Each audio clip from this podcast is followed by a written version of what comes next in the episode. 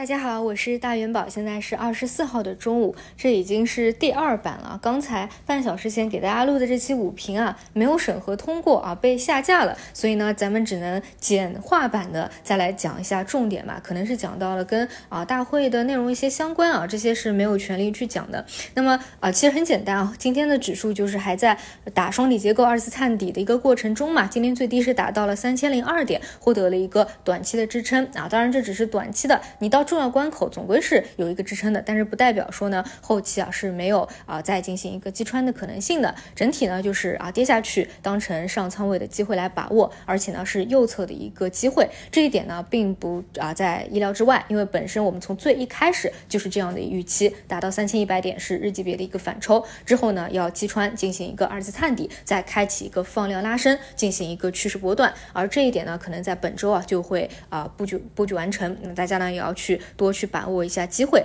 而今天盘中的这样一个脉冲啊，回过头去看，可能又是啊诱惑了不少人，对吧？所以我说最关键的是你要把握事情的一个真相和本质。而今天呢，最比较值得去看的啊，就是资金的一个分化。今天跌的最惨的是哪些？今天表现的比较好的是哪些？是很能看出啊资金短期的一个啊态度和认可度的。那今天表现很惨的是这个外资重仓的一些方向啊，像上证五零又是创出了一个新低，而贵州茅台啊。这一段时间啊，也是被重锤啊，基本上它的一个下跌的斜率啊，都已经是到超跌的一个位置了。而今天表现比较好的是数字经济和工业母机啊，像数字经济啊，也是说要把它当做经济发展的一个重要方向啊。其实这个制造业啊、实体经济啊，都是非常得到强调的。所以工业母机虽然上两周的表现不如信创和医药强，但是今天的表现啊，肯定是很强的。之前呢，也是有回踩了一波十日线，这些呢都是可以看出啊资金的一个态度。当然呢，我们要知道一个会议，它讲的呢是一个长期发展的规划啊，其实并不是什么短期你要怎样去投机它。但是呢，我们只是可以从资金的一个角度啊，这些是比较真实的，看到